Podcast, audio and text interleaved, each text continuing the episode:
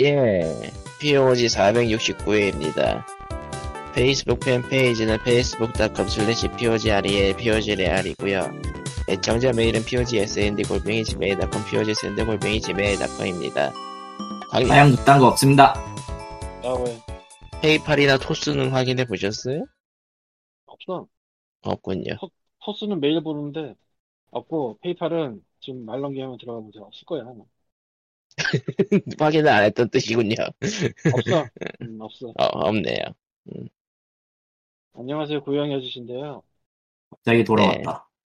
네. 요 시즌에 새끼 고양이가 되게 많이 태어나요. 악갱이 대란이라고 합니다. 그거를 대충 사, 오월 정도부터 시작해서 이제 여름쯤 정도까지, 여름 초여름 정도까지, 그때가 엄청나게 많이 태어나는데, 어떻게 보면 이유는 간단해요. 겨울에는 생식 활동을 잘 안 해요. 아예 안 하는 건 아닌데, 그래, 좀.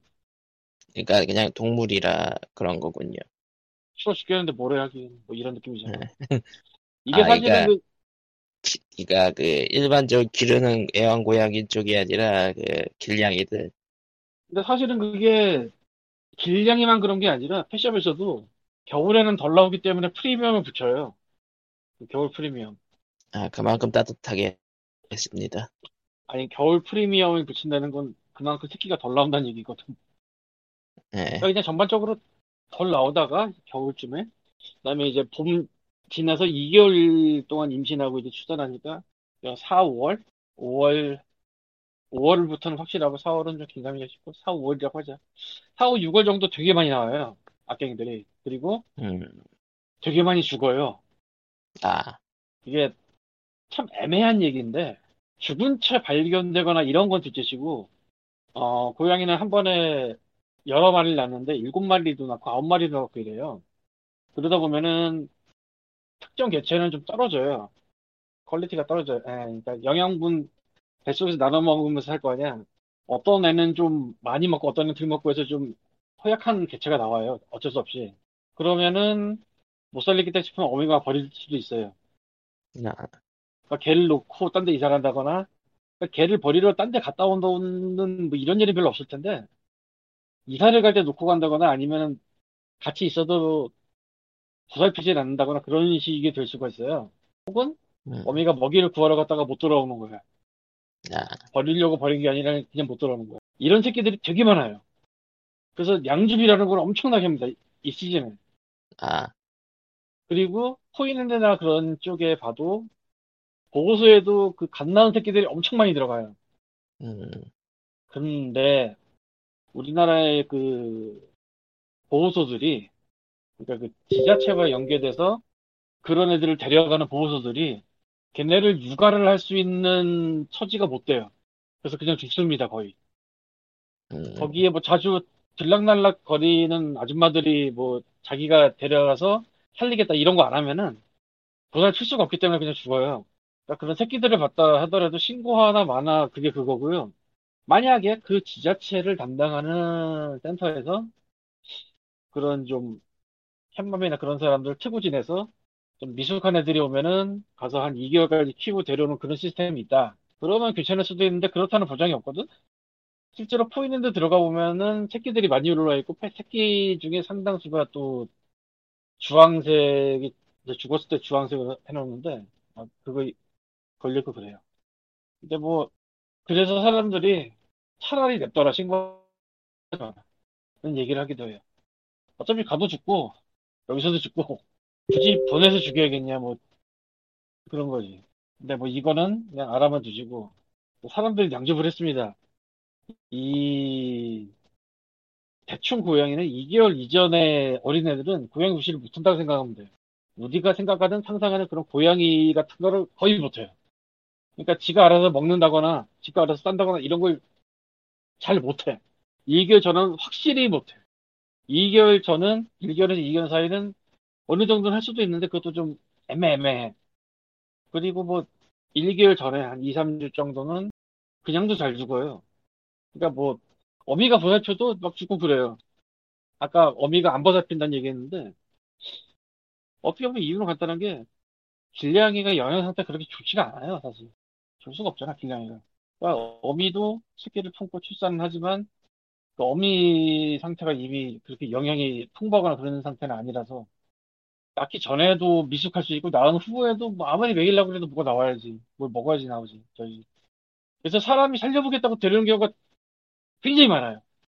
근데 나는 평생 같이 살 거 아니면 데려오지 않는 게 낫다고 생각을 하는데, 이유가 뭐냐, 일단 살리기가 힘들어요. 그러니까 사람이 붙어서 하면 되는데 대충 한 생후 이, 삼 주 내지 한 달까지는 하루에 두 시간 간격으로 분유를 타서 급여를 하고 그 유, 배변 유도를 중간중간 해줘야 되는데, 문제는 이 두 시간 간격이라는 것이 사람이 잠 따위는 신경 쓰지 않는 두 시간이에요. 그러니까 이랑 같죠 뭐. 인생, 인생을 한 이 주에서 한 달을 박아야 돼 그냥. 그래서 잘 살리는 사람도 있지만 또 애초에 워낙 허약해서 죽는 애들은 많은데 뭐 그런 거 신경 쓰지 않았죠. 이게 보통 힘든 게 아니라서 잘 하기 쉽지가 않고, 그럼에도 불구하고 잘 살리는 그런 뉴스들을 자주 보는 이유는 사람들이 실패하면 안 올리기 때문이죠. 뭐 딴 거랑 똑같아. 인디게임 이게 이렇게 오판하고 망했어를 누가 글로 써서 올리지 않잖아. 포스트 똑같지 뭐. 여기까지도 괜찮아요. 근데 진짜 문제는 나는 키울 수 없지만 그대로 해야겠어, 이게 뜰 텐데 아. 아주 난감해져. 왜 난감해지냐, 첫째 고양이랑 살고 싶은 사람 상당수가 이미 고양이랑 살고 있어요. 그러니까 우리 집에도 셋이 있잖아, 리치포더 스카이. 진짜 단면으로 가는 사람도 있지만 대부분은 한 마리에서 세 마리 사이 정도? 그 정도 이상을 못 간단 말이야, 여러 가지 이유로. 그러니까 고양이에 진짜 관심이 많은 사람들이 이미 다 그렇게 살고 있어. 그러면 고양이에 관심이 있는데 아직 없는 사람을 찾아야 돼. 아니면 한 마리 있거나. 이게 굉장히 힘들어요, 처음에. 이 최소 조건이. 그리고 고양이를 이미 살아본 사람이나 둘째가 필요하다 해서 데려갔어도 그게 제대로 된다는 보장이 없어요. 합사 관련해서 문제가 굉장히 많거든요. 그러니까 합사라고 해요, 같이 저는 거. 네. 근데, 근데 고양이는 개가 아니라, 예를 들면 개는 무슨 공원 가서 처음 만난 애도 친구처럼 해서 놀고 이런 게 가능할 수가 있잖아요. 할 수는 있죠. 네. 백 퍼센트는 아니라고 알고 있어 나도 그게. 근데 백 퍼센트는 아니에요 확실히. 음. 네. 근데 고양이는 일단 적이에요. 영역동물이니까 고양이, 기본적으로. 기본적으로 낯선 고양이가 적이고, 여기서 골 때리는 건 먼저 살고 있던 애가 무슨 세 살, 네 살 먹고 뭐 큰 애더라도 새끼 때문에 스트레스 받아서 병원 가고 그런 수가 생길 수가 있어요. 이게 그러니까 사람들이 생각할 때 뭐 안 되더라도 큰 애가 작은 애를 괴롭히겠지 라고 생각할 수 있는데, 오히려 작은 애 때문에 큰 애가 맛이 가는 경우들이 있어요. 근데 합사를 하려면 되게 잘해야 돼. 며칠 전에도 상담 하나 들어온 거 봤는데 큰 애가 일곱 살인가 여섯 살인가 그런데 걔가 털이 빠졌대. 아, 그래서 털이 빠진 거 보고 이런 의료적인 거는 병원을 가셔야 됩니다 라고 했더니 둘째가 있는 거예요.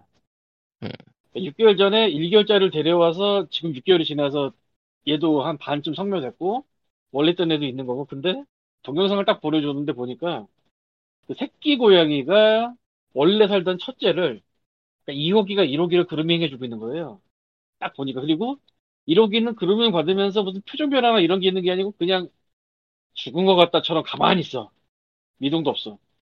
근데 이런 게 있어요, 백 퍼센트는 아닌데 그루밍은 보통 센 놈이 자, 약한 놈한테 해준다 뭐 이런 게 있어요.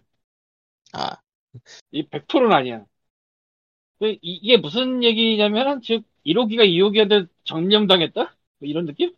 근데 사실 정말로 힘이 약하고 그래서 점령당했다기보다는 어린애들 까불까불 하잖아요, 새끼 고양이 이런 애들. 그렇죠. 놀자 그러는데 못 받아주는 음. 거야, 파워를. 음. 맛이 간 거야 얘가. 아. 파워 밸런스가 안 맞으면 고양이들 같이 살 때 굉장히 고라파요 막. 근데 그건 거야 이게 딱 보니까. 그렇게 얘기를 해드렸어. 아, 이 호기를 따로 빼서 팀을 빼놔야 될 것 같다고. 이게 어떻게 가능할 수 있을지 모르겠는데 어쨌건 그런 얘기밖에 할 수가 없더라고. 얘네가 파워가 안 맞아서 그런 거고 분명히. 그리고 혼자, 혼자서 외동으로 오래 산 고양이는 누가 하나가 더 있는 게 그대로 스트레스가 될 수가 있어서, 나이 많이 먹은 애들이 있을 때는 새끼 들이는 거 아니에요. 그냥 혼자 살아야 돼. 그렇게 오래 살았습니다. 다시 돌아와서 양주배 시절인데, 같이 난 얘랑 살아야겠다 그런 사람 아니면은 되도록 양주벌 하지 마시고 그냥 차라리 그냥 놔두세요 그냥. 나는 얘기를 하는 이유가 굉장히 많은 사람들이 얘, 나는 얘를 물품이지만 누군가한테 보낼 수 있을 거야라는 꿈과 희망을 갖고 있는데 안 돼요. 존나 힘들어요. 음. 그러니까 대충 예를 듭시다. 대충. 이거는 내가 뭐 숫자를 안 세봐서 정확하진 않아요.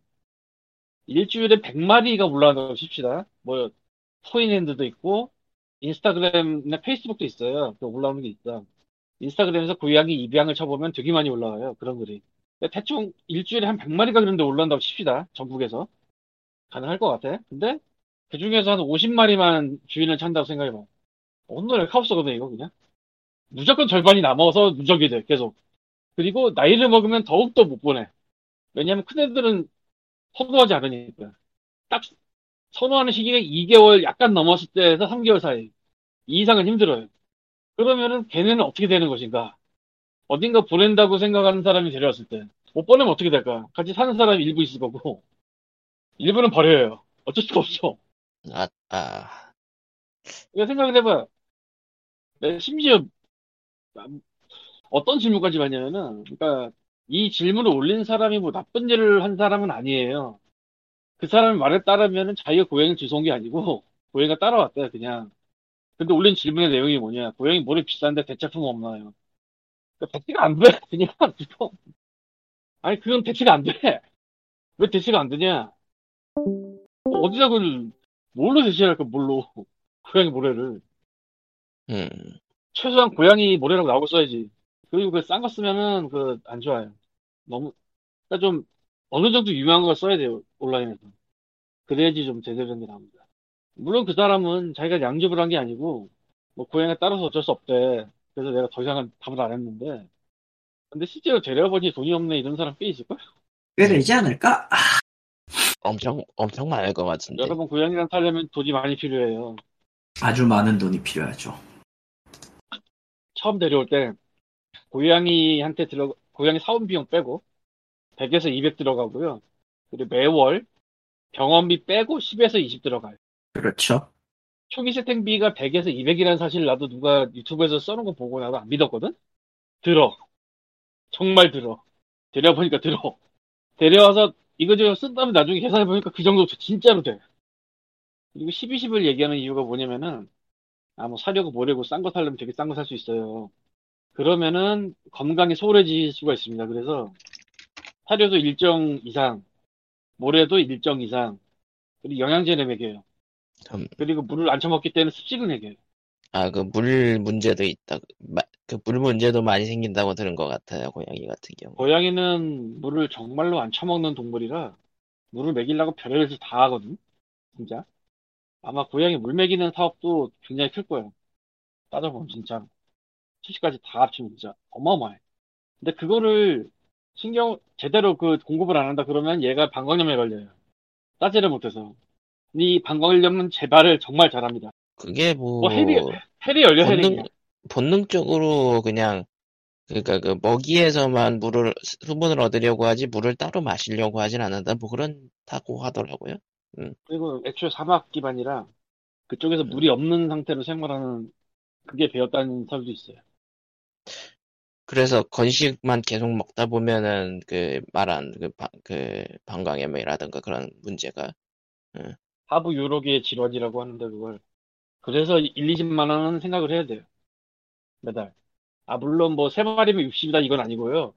그렇게 계산은 안 해요. 왜냐면 대량으로 사면 싸니까. 한 마리일 때 일, 이십이다. 세 마리일 때 오, 육십이다 이건 아니에요. 응. 그보다 훨씬 낮아요. 왜? 다량으로 구입하면 싸니까. 물론 그 다량을 넘어서 지나치게 많이 쌓아놓은 남자가 여기 있지만 넘어가도록 하고. 저런. 아, 나는 돈이 없어진 지 오랜데 애들을 먹을 거는 아직 좀 없죠. 그건 다행이라고 생각하셔야 되지 않나요? 어, 다행이야. 야호. 통절이 야호. 어쨌건. 영혼이 없어, 영혼이 야호에. 뭐, 딴 데로 보내려고 양육을 하지 마세요. 진짜 힘들고요. 안 붙이고요. 내가 딱 한 번 본 적 있는데 이런 거를 양육해서 인보식으로 키우는 새끼 고양이가 그 인스타그램 여기를 트렌드라고 부르지는 않을 것 같은데 그 트렌드는 저 트위터에서 쓰는 말이잖아요. 트렌딩. 예. 그 정도 급으로 올라오고 본 적이 있어요. 그렇군요. 그러니까 그 즈음이 인스타에서 고양이 올라오는 중에 거의 탑 음. 근데 보면 실제로 이쁘. 그 인스타에서 걔를 보면 실제로 되게 이쁘고 거의 뭐 스타가 됐어요. 당연히 걔는 찾는 사람이 엄청 많았고 잘 있다 갔어요. 근데 그거를 음. 그 일 년에 한 번도 아니고 이 년에 한 번도 아니고 거의 뭐 평생 한 번짜리 일이라 안 존나 마케팅의 규제, 에스엔에스 막 뭐지 그거? 뭐라고 하지 그거? 앞서가는 사람 뭐고 인, 뭐지 그거? 인플루언서? 인플루언서? 내가 올리면 천 명이 와서 좋아요를 하면 이 정도 급이 아니면은 마케터로서 굉장히 막 맹활약을 하면서 홍보할 수 있지 않으면은 정말 힘들어요. 어디 보내기 힘들고요. 그리고 설령 어디 보내는 애들이 백 명을 줄로 샀다고 칠 때 내가 고른 그 한 사람이 정말 괜찮은 사람이면 보장이 일 그램 높지. 어. 아니 아. 그게 제대로 된 사람일 리가. 뭘 믿고 제대로 된 사람일지 아닐지 알 수 있는 방법이 아무것도 없어요.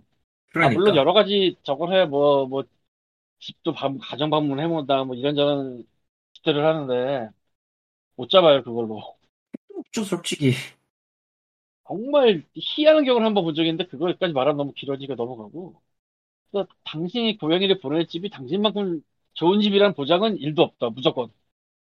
그냥 간단하게 요약을 하면 인간을 믿냐. 그러니까 어디 보낼 생각하고 양조하지 마시라는 거. 보내기도 힘들고 보내도 그게 제대로 간다는 보장 없고 만약에 거기서 떠돌기 시작하지 진짜 여러 번 돈다? 없지 않나? 그 정도가 되면. 그냥 그거 뭐, 그 정도가 되면 답이 없는 거지. 그러니까 떠도 막 이 집에서 A 집에서 B 집으로 옮겼어. 이런 게 시작, 연세가 되면은 네 다섯 집 도는 것도 금방이고 솔직히 뭐 기대다 버리지 그러다가. 그렇죠. 어, 같이 살 거 아니면 난 얘를 해서 십오 년 같이 살기가 행복하게 돈도 많이 쓸 거야. 이런 거 아니면은 그냥 하지 마세요. 어쩌겠어 그냥. 그래 뭐 야옹야옹거리고 그러면 되게 신경 쓰이는 거 아는데 어쩌겠냐고 그래서. 방법이 없다. 그냥 길에서 죽는 게 주워 왔다가 버려서 죽는 것보다 낫다고 생각을 해요. 좀 잔인한 말이긴 하지만 그게 맞죠. 가끔 보면 저런 거 있어. 박스에 새끼 고양이 들어있는 거. 그 새끼 에이. 고양이를 누가 박스에 넣겠냐고. 아 물론 어미가 거기다 넣고 살기도 합니다. 근데 그게 아니잖아 내가 얘기하는 게 지금. 보통은 인간의 잘못입니다. 인간이 내놓은 박스 얘기하는 거잖아. 뭐, 그렇죠. 데려가 키워주세요 뭐 이런 느낌. 아 참. 애매한 얘기인데 근데 실제로 이런 질문이 엄청나게 올라와요. 양접을 했는데 얘를 어떻게 해야 되죠? 뭐 이런 질문도 많고 나는 못 키우는데 어떻게 해야 되죠? 이런 질문도 마- 종종 있고 그걸 보면 깝깝아 죽지. 보는 사람 깝깝하지. 아, 뻔히 보이거든 어떻게 될지가 이게. 자기가 못하면은 그거 뭐 어쩔 수 없는 거 뻔히 보이잖아. 그렇다. 예, 그래도 고양이와 같이 사는 건 여러 가지 장점이 있으니까요. 공부 열심히 하시고 뭐 될 것 같으면 해보세요. 물론 뭐 그때부터는 알아서 본인이 책임을 져야죠. 음. 그거 못할 거면 하지 말란 얘기입니다. 광님의 얘기는 확실하게 요약을 하면 그거보다는 딴지 보낼 생각하면서 양집을 하지 마라. 아 그건 음. 뭐 사실 근데 근데 네. 책임에는 그 안에 그 지금 광님 말씀하신 그 내용까지 전부 다 포함이 되는 게 맞다고 보기 때문에. 난 그렇게 생각해요. 네. 생명을 그렇게 그러니까 간단하게 얘기하면 그, 그렇게 그 책임 없이 남에게 떠넘길 목적으로 이거는 순전히 그 생명에 대한 인간으로서의 그 동정심도 어느 정도 포함되긴 할 텐데 가끔은 그 동정심은 독이 되거든. 음. 동정심이 독이 있는 요거보다는 저게 유명하지. 모든 서지가 좋은 결과를 낳지는 않는다. 네. 이 그렇기 저... 때문에 그냥 그 책임이라는 거는 단순히 그냥 생명을 구했다 이게 아니라 그 뒤에 어떻게 할 건지까지 확실하게 할 수 있는 걸 의미하기 때문에 그래요. 그거 뭐 조금 딴 얘기인데 음. 안타까운 안타까운 길냥이를 주웠어요. 그런데 동물병원에서 왜 얘를 공짜로 치료해주지 않죠? 다 우리나라뿐 아니라 어디에도 있는 모양이더라고. 그건 좀 그건 좀 너무 많이 벗어나긴 했다. 질문. 아, 유튜브에서 저, 저게 있어요. 저, 미국에서 사는 수의사가 뭐, 유튜브 하는 게 있는데, 음. 그래서 이런저런 얘기하다가 그 얘기 나오더라고. 아니, 어떻게 생명을 앞에 두고 돈을 바칠 수가 있죠? 그럼 당장 님이, 내, 님이 생명을 보존하기 위해 들어가는 유지비용을 생각해보시죠 라는 답밖에 해드릴 말이 없죠. 빌리하긴 주저한데 아니 이 비용을 내가 왜 내야 되죠? 아 세상에. 난 그게 한국에만 있는 줄 알았는데 그 사람도 그 얘기를 하는 거 보니까 미국도 똑같나 봐. 어, 늘 가든 똑같을걸요? 아마 전 세계 똑같은가 봐요. 근데 그렇죠. 인간, 인간 사는 세상이 똑같지. 그러니까 주워온다는 거는 들어갈 돈을 감당한다는 얘기예요. 그게 네, 그걸 기꺼이 내겠다는 책임을 지는 거고 최소한 최소한 기르겠다는 각오로 주시해요. 제할 거면은. 근데 어 굳이 이거는 고양이냐 이런 거 떠나서 사람도 마찬가지고 그래. 아이고. 근데, 근데 사람 쪽 파양 얘기는 너무 심각해져가지고. 아 그렇지. 모든 사실 이건 그냥 범 범지구적으로 모든 생명에 해당되는 이야기이긴 해요. 너무나 그거를 그러니까 애완동물이라는 그걸로 생각하면 굉장히 가볍게 다루기가 쉬워져서 그리고 그게 음 그거에 대해서 그렇게 얘기지만. 솔직히 솔직히 그거에 대해서 심각하게 생각하는 사람들이 얼마 없다는 것도 알고. 이건 좀 다른 얘기지만 비슷한 부분이 있어서 말을 해보자면 음. 원래 저 병아리 감별사할 때 네. 그 암컷수컷 감별하는 이유가 수컷을 죽이기 위해서예요. 알죠? 보통은 그렇죠. 암탉 외에는 수탉은 쓸모가 없으니까. 그래서 그 병아리 중에 수컷을 골라서 죽이는데 갈아버리는 데다 버려요 그냥. 내가 예, 그냥 생대 생겨에다 넣어버리죠. 그 다음에 그건 이게, 다시 사료가 되고. 이게 모르고 있으면 모르는 건데 이거 알면은 되게 어마어마한 거거든 이게. 굉장히 깎아내지지. 근데 그래서 개발을 한 독일에서 개발한 기술이. 달걀에 조그만 구멍 같은 걸로 넣어봐서 얘가 암컷인지 수컷인지 미리 알 수 있는 그런 거를 개발했다고 하더라고요. 음. 그러니까 태어나기 전에 알 수 있는 거. 어디서 많이 들어본 얘기네요. 그러니까, 그러니까 나와서 그렇게 끔찍하게 죽는니 차라리 안 태어나는 게 낫다. 이쪽으로 가고 있다는 거지. 음. 근데 그 알로 감별할 수 있다라는 얘기는 이미 성, 성별이 정해졌다는 얘기 아닌가? 이것도 굉장히 애매한 얘기가 되어요. 그러면은 그러니까 음. 병아리까지는 안 갔다 이거지. 그냥 음. 어차피 누군가 그... 달걀을 팔잖아. 그 달걀 파는 대로 판다는 얘기지. 그게 조금 애매한데 마치 그거는 그거랑 똑같아요. 그 태아가 산모 그러니까 수정 수... 이건 조금 더 나가면은, 인간의 경우에는 수정란에 더 해당하는 얘기가 돼버려서, 아, 굉장히, 굉장히 좀 애매한 얘기가 되긴 하네. 실질적으로. 아니, 경우, 경우는 다른데, 사실, 사회 기준이 어디까지냐라는 논쟁으로 갈 수도 있는 이야기라, 이거는 조금 애매하네요. 아, 뭐, 의도는 알겠지만, 어, 그러니까 이거는 생명윤리적인 측면에서 볼 때 애매하다라는 거예요, 어디까지나. 예. 태어나게 하고 죽이는 것보다는 태어나지 않게 하는 게 낫다는 논리인 거지 이게. 그렇죠. 그렇기는 하지. 뭐 무슨 무슨 어, 의도인지는 이해는 되지만. 아, 물론 이것도 깝깝함이 없다고는 못하겠지만 어쨌건. 아 이거는 아, 조금만 조금만 그 분야가 조금만 틀어져도 그러니까 기, 기준을 하는 분야가 어디냐에 따라서 확 달라질 수 있는 주제이기 때문에 애매하긴 해. 애매하긴 해. 솔직히. 그래서 길냥이들은 그 티 엔 알이라는 걸 합니다, 사실. 그 캣맘 쪽이나 그런 쪽에서 국가 쪽이랑 연계를 해서. 티 엔 알이 뭐냐면은 잡아다가 중성화해서 놔준다 이건데, 개체 조절을 위해서죠, 사실. 사실 개체 조절이겠죠? 음. 근데 그것도 있지만, 길냥이로 그렇게 많은 새끼 중에 하나 태어나서 어떻게 보자. 잘 살기가 힘든 것도 사실이거든. 음. 그렇지요. 뭐 쓰레기를 찢는다, 뭐 도둑고양이다 이런 얘기도 이제는 옛말인 게 이제는 음식물 쓰레기를 다 통에다 넣는단 말이야. 어지간히 어지간히 외진데 아닌 이상은 보기 힘든 광경이 됐지. 아 물론 뭐 음식물 중에서도 뭐 개, 껍질이나 무슨 뼈다귀는 종량제 버리긴 하지만 그건 좀 다른 얘기 같고 그래서 지금은 쓰레기봉투 뜯는 거를 난 최근에는 못 본 것 같아. 나는 딴 데는 뜯는 데가 있을지도 모르겠지만. 그렇습니다. 예. 근데, 근데 태어났으니 출산 한번 해봐야 되지 않느냐는 사상을 갖고 있는 사람도 있어서, 와, 이걸 집냥이한테 음. 하는 사람도 깝깝해 죽겠는데, 길냥이한테 그 논리를 들이미는 걸 봤는데, 아, 아. 와, 나 무시무시한 얘기거든 그거? 그게 무서운 얘기지. 네, 그래서 조금 더 얹고 갑니다. 어미가 새끼를 잘 돌보는 건 맞아요. 물, 근데 그중에 아, 아예 안 돌보는 애도 있긴 해요. 짐, 짐냥이든 길냥이든 마찬가지. 이유가 여러 가지였는데 그중에 하나가 일단 육 개월 때부터 수정, 그러니까 발정이 와서 임신, 출산이 가능해서 엄마는 엄마인데 엄마가 너무 어려. 그러니까 사람 따지면은 뭐 중학생이 임신 출산하는 경우? 임신 출산 가능은 하지, 육체가. 근데 기관 방학이 안 되잖아. 어, 뭘 해야 될지 잘 모르고. 육 개월이면은 아무리 고양이의 시간은 사람보다 빨리 간다고 치더라도 걔네도 애거든 다. 그리고 이거를 잘 모를 수도 있는 것 같은데 고양이에 있어서 수컷은 임신을 시키고 도망갑니다. 티티해요, 티티. 런해요. 그래서 어미가 혼자 키웁니다. 거의. 거의 백 퍼센트는 아닌 것 같은데 구십구 점 구구는 어미가 혼자 낳고 혼자 키웁니다. 이게 어마어마한 얘기거든 사실. 응. 음. 그러니까 어미가 뭔가를 먹어야지 젖을 줄 텐데 그거를 갖다 주는 남편이라는 게 없다고.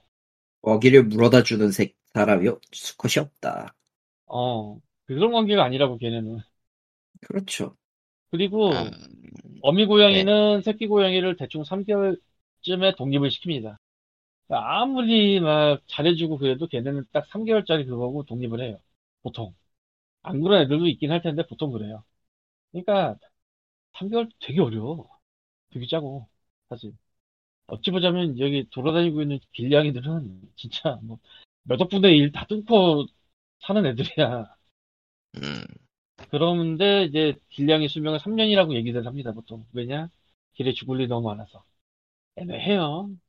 그러니까 뭐 티엔알 같은 거 하면은 뭐 자기가 하지 못하더라도 그런 거 반대하지 마시고. 그것도 좀 바뀌어봤긴 하지만. 음. 파이팅 하시고요. 무슨 고양이 역을 삼십 분을 다 했네요.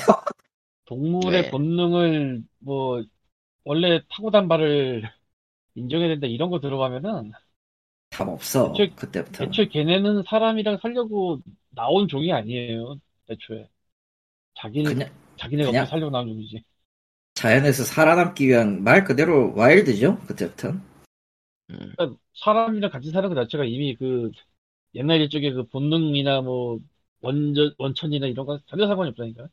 본 인스팅트로 살아가는 내 사람 생명인데 뭐 한도 끝도 없어요. 사실 그 행동 하나하나를 가지고 이제 그거에 대한 정당성과 당위성을 따지고 들어가기 시작하면 정말 한도 끝도 없기 때문에 그냥 인간이 나빠가 돼요. 네, 간단히 얘기하면 인간이 하면... 다 나빠가 되긴 하는데 뭐 거의 뭐 인류는 쓰레기 아니야 절반만 쓰레기야 뭐 이런 거로. 인류는 그냥 다 쓰레기가 된다니까. 절반만 쓰레기가 될 수 없어. 그때는 우리 모두 어디선가 하나씩은 쓰레기를 가지고 있단 말이야 이런 느낌이 된다고. 음. 그렇게 쉬운 문제가 아니야. 인류 사람들 이거 알려나? 모르지. 절반만 쓰레기야 이거. 오드아이를 이제 누가 알아. 오드아이라는 그 옛날 옛적 모바일 어드벤처지 이게 아마. 아 끔찍하다. 전설이 된 전설이지. 응. 사실 한국인 저런 게임 많이 나와요. 무슨 무슨 넘어가죠. 무슨, 무슨 소리냐. 자 이제는 척추를 바로 세울 시간입니다. 아. 예. 최근 며칠간 이제 누워 있으면은 저기 등짝이 조져지는 병에 걸렸어요. 저런. 음, 이게 염증 때문에, 근육 염증 때문인지, 아니면은 그냥 단순히 그, 뭉쳐, 그, 활동 안 할 때 그냥 급격히 뭉쳐서 생긴 건지 모르겠는데 굉장히 버티기 힘들더라고. 옆으로 누워서 자도 안 되고, 뒤집어서 자도 안 돼. 그래서 병원을 갔더니. 정형외과 가야지, 백 퍼센트. 아, 네. 정형외과구나. 정형외과 가야죠. 네. 도저히 못 찾겠어서, 그러니까 스트레칭을 하거나, 조금 움직이거나, 잠이 깨서 이제 활동을 시작하면은 등은 멀쩡해요. 근데 이제 자고 일어나면 뒤지려고 하는 거지. 음. 어. 갔어요. 갔더니. 갔어요. 병원에 갔더니. 음, 병원에 가서 이제 그러면 이제 어디가 아픈지는 알아봐야 되니까 엑스레이를 찍잖아요. 네. 일단 거기서 저 저는 이제 한 저건 두 번째 찍어가지고 이제 확실히 된 건데 목뼈가 붙었다는 걸 알았고요. 붙었다는 게 어느 정도를 얘기하는 거지? 어, 목뼈는 보통 열한 개로 구성되어 있잖아요. 네. 그 중에 두 개가 원래 하나로 합쳐진 상태로 태어났대요. 무슨 일장의 기형이죠? 그러니까 선천성 기형인데 사 번하고 오 번이 붙어 있습니다. 뭐라고 해야 될지 도대체. 뼈가 열개라는 얘기입니다, 실제로. 뭐 찍어본 바로는 등짝에도 하나 있다고 하는데 제대로 안 찍혀서 뭐가 뭔지 모르겠으니까 일단은 그냥 의심의 영역으로 두고 있고요. 네.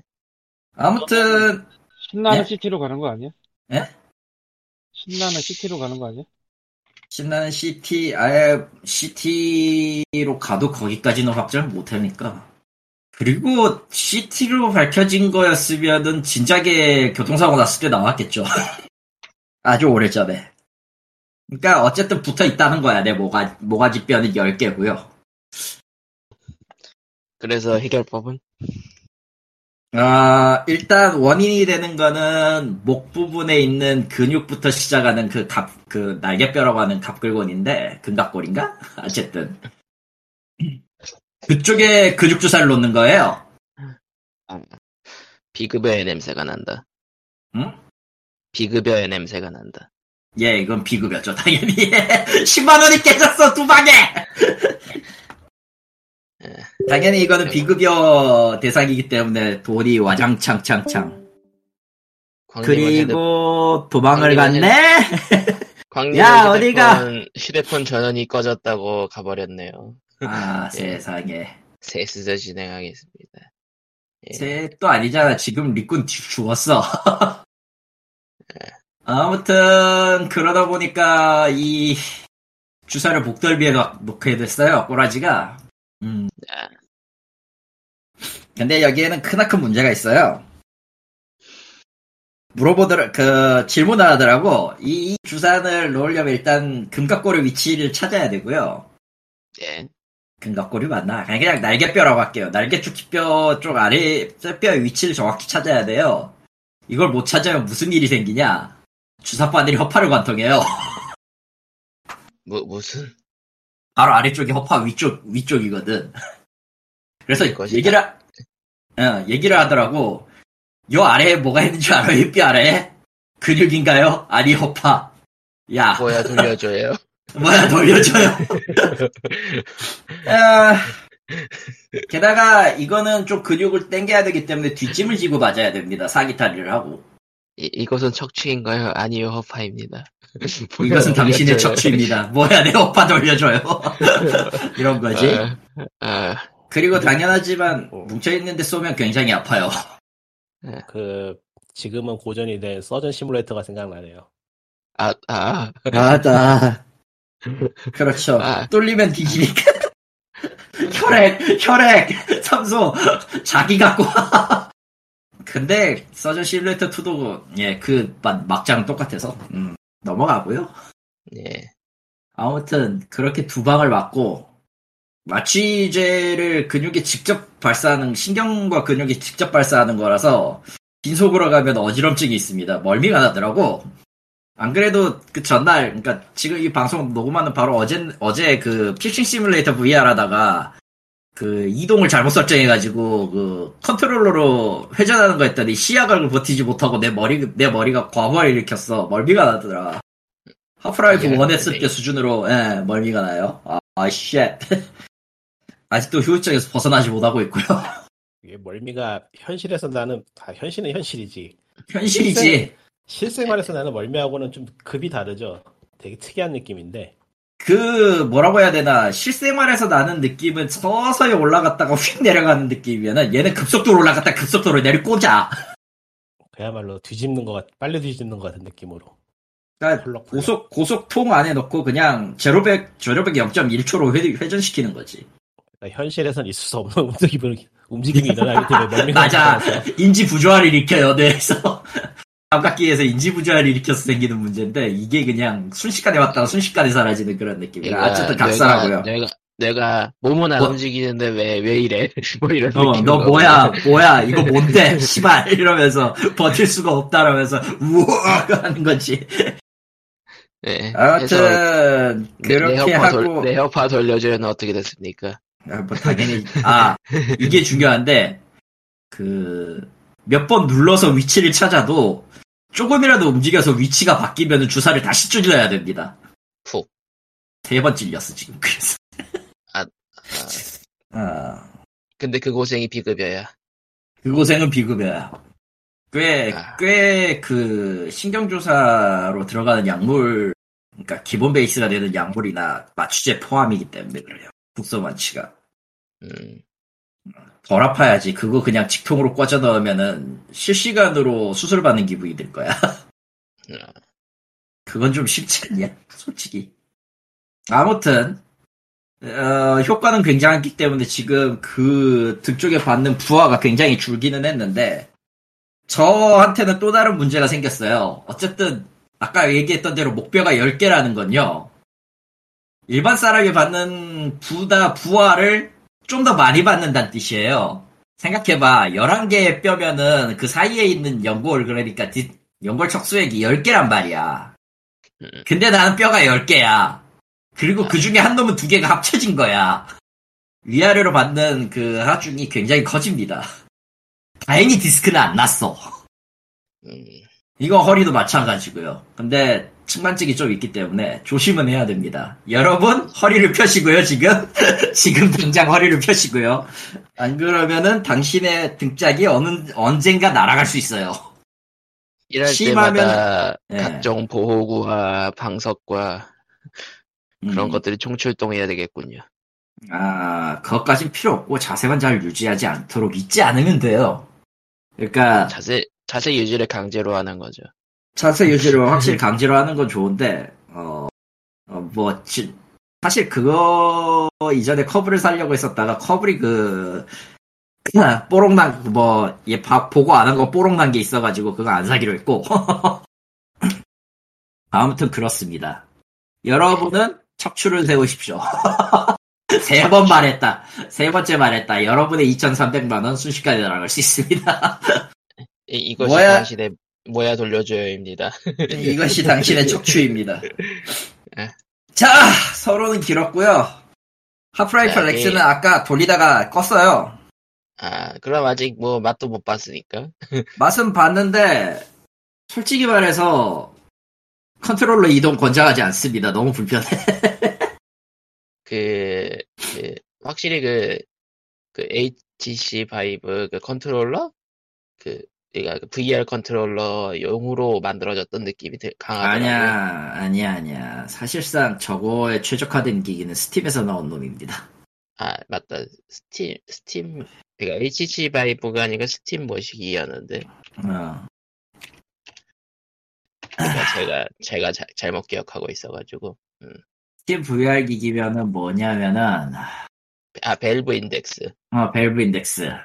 사실 거기에 맞아요. 오큘러스 네, 퀘스트 이로 돌리면 무슨 일이 발생하느냐면은 원래부터 그 버튼 간에 센서 지원을 하는 모양인지 그냥 그립이나 트리거에 손만 대고 있어도 손을 쥐는 귀형 동작을 취합니다. 아, 그 손가락 트래킹 기능이 없으니까. 어, 손가락 트래킹 기능이 없으니까 그냥 그 트리거나 그 내부 트리거 혹은 이제 그 상부 패널 상부 패널에 센서가 있거든요, 보통. 네. 그 패널 센서를 특정해가지고 세 군데를 쥐어요.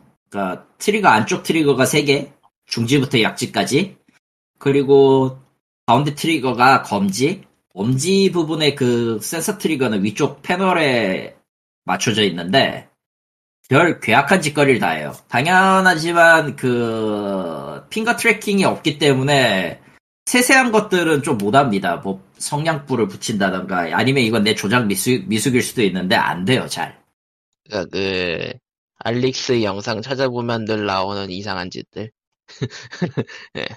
그러니까 분위기는 시종 진지한데 알릭스는 손을 이렇게 손을 이제 비트업 비트업 비리비리 헤이기랍 이런 식으로 하는 거지. 네. 응. 뭐가 좀 정신 나간 사람을 지맨을 데려가 지맨이 정신 나간 사람을 데려가 버리는 이상한 스토리가 되어버릴 것 같아서. 어. 야, 이걸 해야 되나 그런 생각은 좀 하고 있어 사실. 게리모드부터 내려오는 전통이니까요. 아니, 뭐, 그러, 그건 그렇긴 한데, 그걸 제끼더라도, 뭐, 예, 인정을 할게요. 조금 잘만, 저 초반부에서 할 수 있는 인터랙션을 조금 해봤는데, 초반 맵에, 초반 맵이 있는 부분에서, 나름 괜찮더라고. 근데 어, 확 이게 육만 천 원이나 받아야 될, 지금 시점에서는 육만 천 원이나 받아야 될 물건인지는 잘 모르겠어 아직도. 그렇고요. 두 번째로 얘기할 거 트릭스터 M입니다. 씨발놈들. 아, 하하. 예. 그냥 뭐 찾아보시면은 뭐 총체적 난국이라는 거는 엄청 많이 나오고요. 찾아보지 않아도 그냥 인터넷 돌아다니다 보면 계속 나와. 네. 뜨거운 감자죠. 오늘 오늘 시작했거든 서비스를. 아니지, 몇 년째 구글 플레이 매출 일 위를 수성하고 있는 니린지를 베낀 게임이 잘 안 팔릴 리가 없잖아. 아, 그래서 잠깐 궁금해졌어. 매출 순위 한번 볼까? 매출 순위 한번 볼까? 이거 상위권에 올라갔으면 희망은 없는 거예요. 아, 올라가 있을 그... 것 같아. 올라가 있겠죠 당연히. 초 그러니까. 일단은 그 초, 초반 그거 있으니까. 저는 어... 미... 네. 어 인기유 지금 이 최고 매출은 찍지는 못했고요. 그게 아마 바로 나오진 않는 것 같던데. 음, 바로 나오진 않을 텐데 아마 내일이나 다음 주나 나올 것 같은데 지금으로서는 딱히 뭐가 없네요. 그러니까, 음, 네, 어... 확실히 보이진 않네요. 개인적인 소감으로는 음, 서든어택 속골이 나는 게 맞지 않나 싶은데. 아, 과연? 실제로는 어떨지 알 수가 없죠. 없죠. 일단은 뭐 전체적으로 그러니까 리니지 투엠의 그 스킨을 씌운 느낌이다라는 평이 가장 많고. 실제로 예. 그래요. 그리고 예. 느낌... 직접 플레이 해본 바로는 그렇습니다. 느낌이 아니고 스킨을 씌운 게임이 다 피리어드. 이 다 피리어드예요 이거는. 거기에, 그리고, 거기에, 예. 그, 스킨 레벨을 도입을 해가지고 아주 악질, 질짓을 해놨는데, 어. 스킬 레벨에, 그리고. 스킬 레벨도 이게 써서 올리는 방식이 아니라 무조건 스킬 책을 사도록 되어 있더라. 그건 가차라는 거군요? 아니요. 제작이나 드롭입니다. 아, 제작이나 드롭. 그나마 가차는 아니구나. 그나마 가차는 아니지만 이건 아마 아마 봐도 경매장 시세 조작용이죠. 음 그리고 그 다음에 그 얘기할 것들이 그 서버 내 스킬 제한이었나? 음 스킬 레벨 제한인지 스킬 제한인지 모르겠는데. 아 서버 내 최고 레벨이 뭐 제한돼 있다거나 그런 게 아니고 음.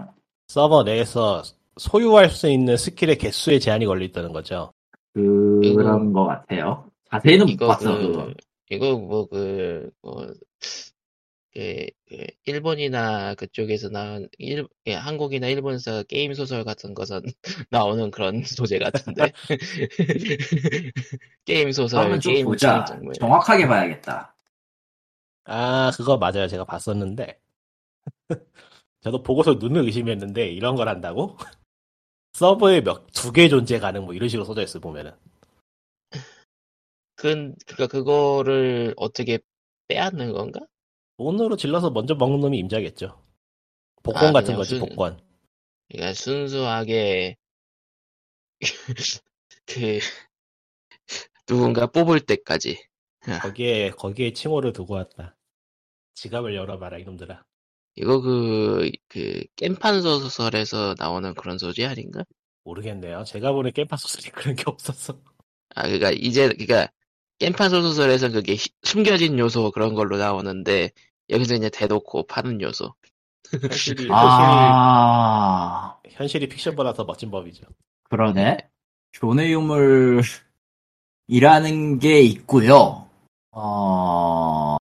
스킬... 그러니까 각 직업당 스킬이 그러니까 이거는 아마 최고 스킬 계열인 것 같은데 서버당 다섯 개로 지정되어 있고요. 아하. 피디 박스는 최대 열 개까지 지정되어 있어요. 즉, 이 서버에서 열 개를 만들어가지고 풀었을 때 해당 스킬 다섯 개가 다 찼으면 나머지, 다, 그, 처음 다섯 개가 만약에 서버에서 한정한, 제한한 숫자가 다 한, 한꺼번에 다 나왔다. 그럼 나머지는 까도 그냥 쓰레기가 되는 겁니다. 와, 이거 개새끼들이네, 그냥. 선, 선착, 그니까. 다른 사람이 집기 전에 빠르게 모든 모든 정보를 아니 이거는 빠르게 지분을 털어서 예 그런 기준이 아니라 저거 제작이야. 제작. 제작자를 돈 써 터쳐 부으라고 만든 거예요. 리니지 아마... 리니지 투의 시스템하고 똑같은데 저거는 저거 재료를 만들기 위해서 돈으로 사고 그 그러니까 돈으로 그게... 사서 만드는 재료들이 또 일부를 또 돈으로 사가지고 메꿔야 되는 구조야. 그게 제가 정확하게는 모르겠는데 느낌이 딱 그거죠. 간접적인 컴프 가차죠. 아, 간접적인 컴프 가차가 맞아요. 그리고 나쁜 건 다 하고 있는데 나쁜 건 아주 다 하고 있어 진짜. 신기해요 보고 있으면은. 음. 이런 기획이 나오는구나. 그러니까 오늘 또 저기 김 실장 유튜브 쪽인가 거기에서도 실제로 플레이를 하면서 리니지 투 M, M하고 완벽하게 똑같기 때문에 그냥 발생할 수 있는 모든 경우의 수를 김 실장이 다 얘기했거든. 심지어 저거 뭐냐 스탯에 따른 뭐 증폭이나 이런 증폭 내성이나 이런 확률 같은 것도 다 그렇고요. 그러니까 이게 뭐 이런저런 이야기가 있는데 굳이 저런 걸 또 만드는 이유가 뭐냐고 생각을 해보니까 저 비엠을 유지하고 싶은데 수치를 바꾸면 너무 위험한 거예요. 수치를 바꾸는 순간 저거는 그냥 밸런스 개, 이미 개판이긴 하지만 밸런스는 더 안드로메다로 가겠지. 그러니까 아. 어디에서 어떤 버그가 생길지 모르는데 버그가 잘못 생기면 치명적인 거야. 이런 거는 워낙에 돈을 많이 꼬라박으니까. 그래서 와, 그대로 쓴다. 엔씨는 이것밖에 못 만드는 몸이 되어버렸다. 그게, 그러니까 이게 직감적으로 느끼는 게 뭐냐면은, 그, 긁는 스크래치 복권이 그런 식이거든요. 스크래치죠, 저것도. 그러니까 스크래치 복권이 버그가 생기면 치명적이기 때문에 확률이 늘 비슷해요. 끝에 금액은 바뀌지만 그 금액에 따라서 이제, 그 뭐라 그러지? 배당? 전체적인, 전체적인 확률이 변동은 되는데 그 변동되는 확률은 수학적으로 완벽하게 계산이 가능한 거니까. 예. 근데 어떤 스크래치 복권은 그러니까, 어떤 주체가 내놔도 비슷하다. 그러니까 어떤 게임이 어떻게 돌아가는가에 대한 틀은 완벽하게 똑같아요. 게임이 종류가 여러 가지 있는데 스킨만 바뀌어요. 스크래치 복권은 게임 방식이 약간 바뀌고 게임 그, 그 스크래치 복권에 긁, 긁을 때 매칭하는 방법이 바뀌거나 뭐 컬러가 좀 바뀌긴 하는데 결국엔 똑같은 시스템이거든요. 결국은 한국 게임사들의 비엠이 그 정도로 고착화되어 있다는 얘기란 얘기군요. 고착화 될 수밖에 없는 거죠. 바꾸면은 문제가 생기니까. 정확히 얘기해라. 엔씨의 수입 구조가 그렇게 고착화 될 수밖에 없는 거야 그냥. 엔씨니까 이번 트릭스테이. 그러니까 독자적인 도박 방법이죠 저게 지금. 응. 그리고 뭐 기타 등등 뭐 여러 가지 있는데 뭐 예를 그러니까 들면 이제 혹 예. 그렇게까지 생각을 뻗어 보면은 쟤네들이 왜 확률 공개를 안 하려는지 알 수 있어요. 아, 확률 공개 나오면은. 그러니까 그런 식으로 시스템을 만들, 그러니까 그런 식으로 딱 시스템을 만들어 놓은 거는 걔네들이 개발 노하우가 맞거든. 맞거든. 아. 그 개발 노하우를 보여주고 싶지 않은 거야 다른 회사한테. 그러니까 이제 밥줄이 그거 하나밖에 없다는 걸 이미 스스로 자각을 제대로 하고 있다. 그러니까 왜냐하면은 저게 최대한 그들에게 리스크, 그러니까 버그나 어떤 돌발 상황 없이 뽑아 먹을 수 있는 최적의 시스템이라는 걸 지들이 만들었다는 거에 자부심을 갖고 있는 거지 지금. 그걸로 이제. 게임밖에 모르는 멍청한 놈들의 돈을 뜯는 우리는 정예편 같은 생각을 하는 사람도 분명히 있을 거예요. 뭐 저거는 옛날부터 얘기가 나왔지만 게임의 카테고리에 엮지 말고 다른 무언가로 봐야 된다는 생각이 많았고 저거 저도 그렇게 생각을 하는데 저거는 굳이 얘기하면 온라인 갬블링에 더 가깝긴 하죠. 도박, 도박과 비슷한 무언가죠. 예, 뭔가 다른 거죠 하여튼. M, M, O 갬블링. 뭐 그... K게임이라고 별도 분류를 하는 이유가 있다. K-MMO. K-MMO지. 예. 심지어 별도... 저, 저거는 리니지 투엠보다 더 악질인 게 리니지 투엠은 클래스를 뽑기로 뽑으면은 그냥 변경은 돼요.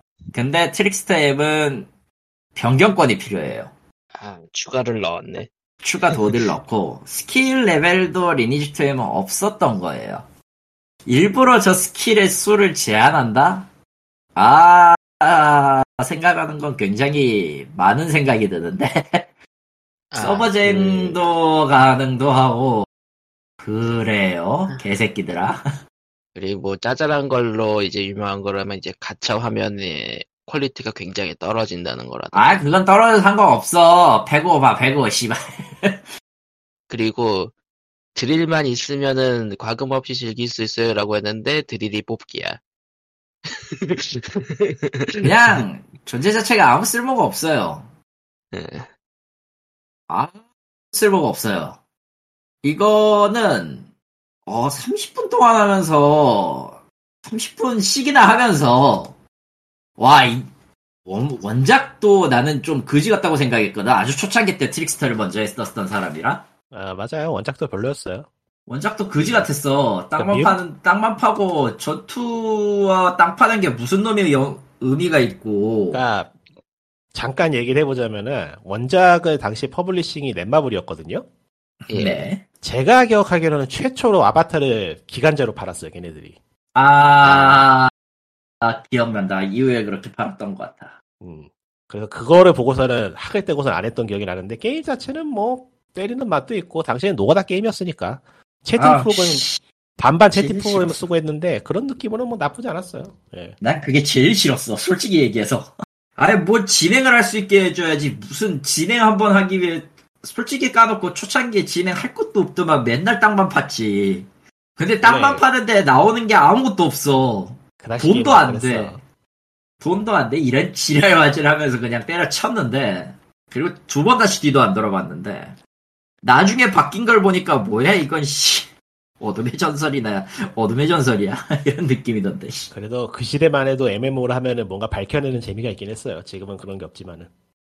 아니 그건 밝혀내는 그렇지. 재미 재미를 찾기 이전에 내가 공사장 인부가 된 기분이어가지고 하기 싫었다니까.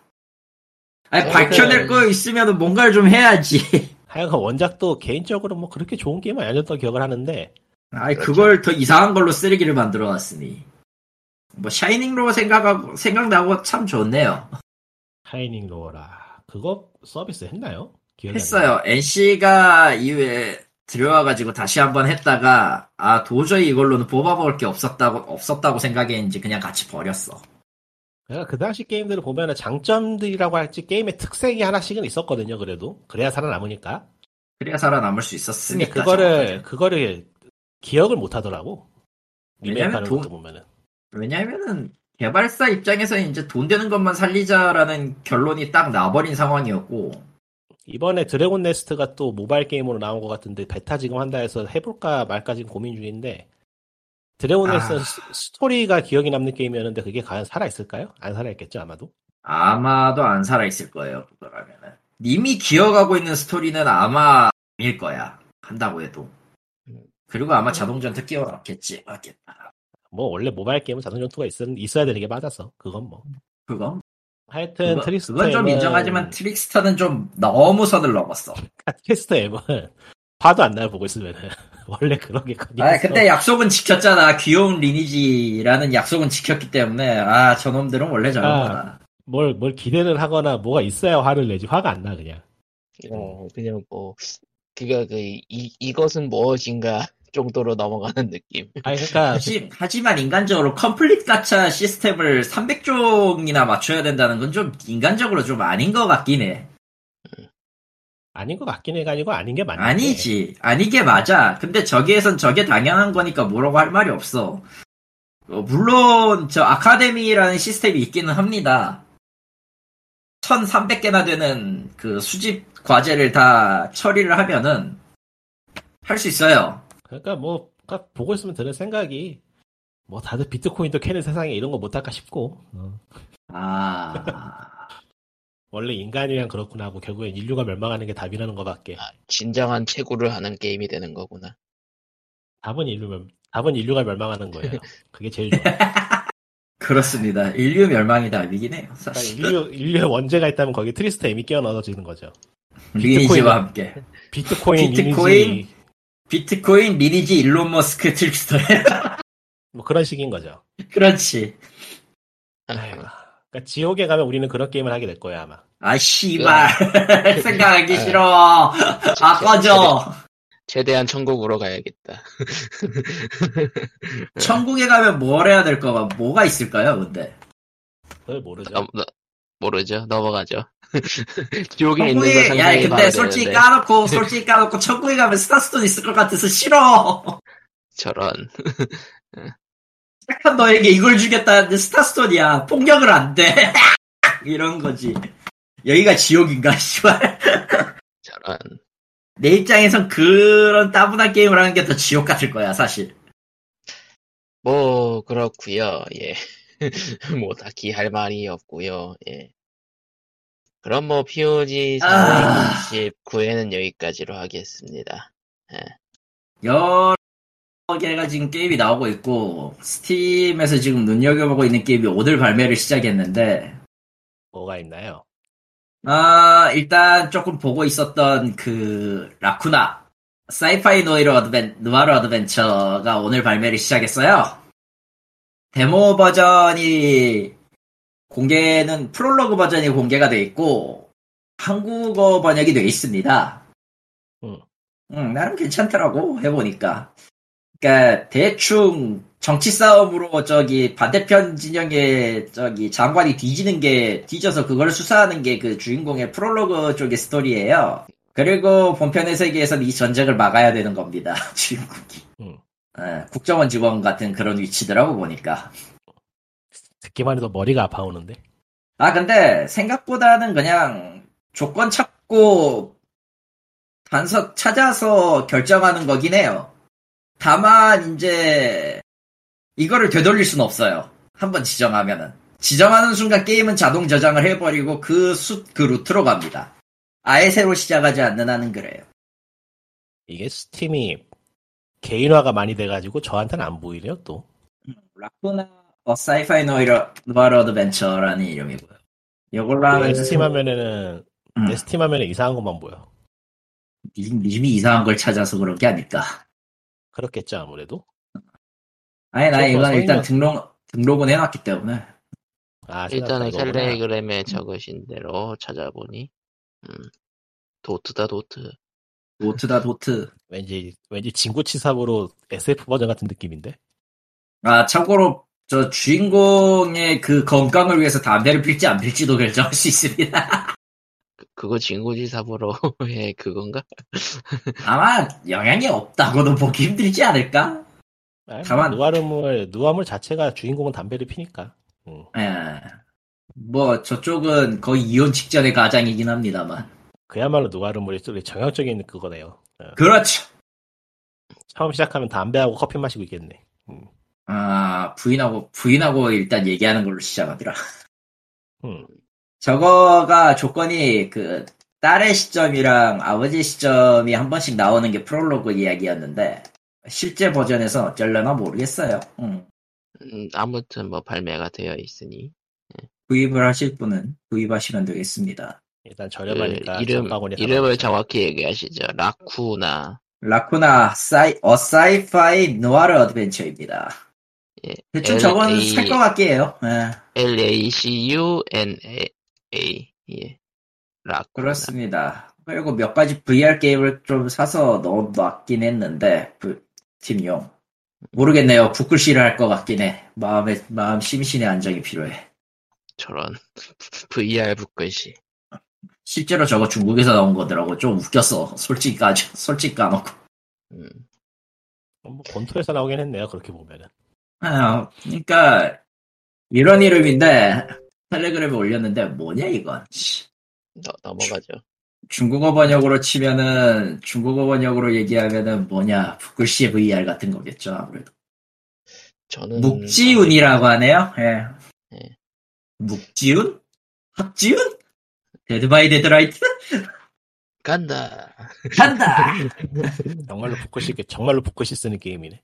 네. 그래서 뭐지 이거 브이아르 브이아르은 이거, 진짜 순수하게 그런 것만 하는 게임이 많죠.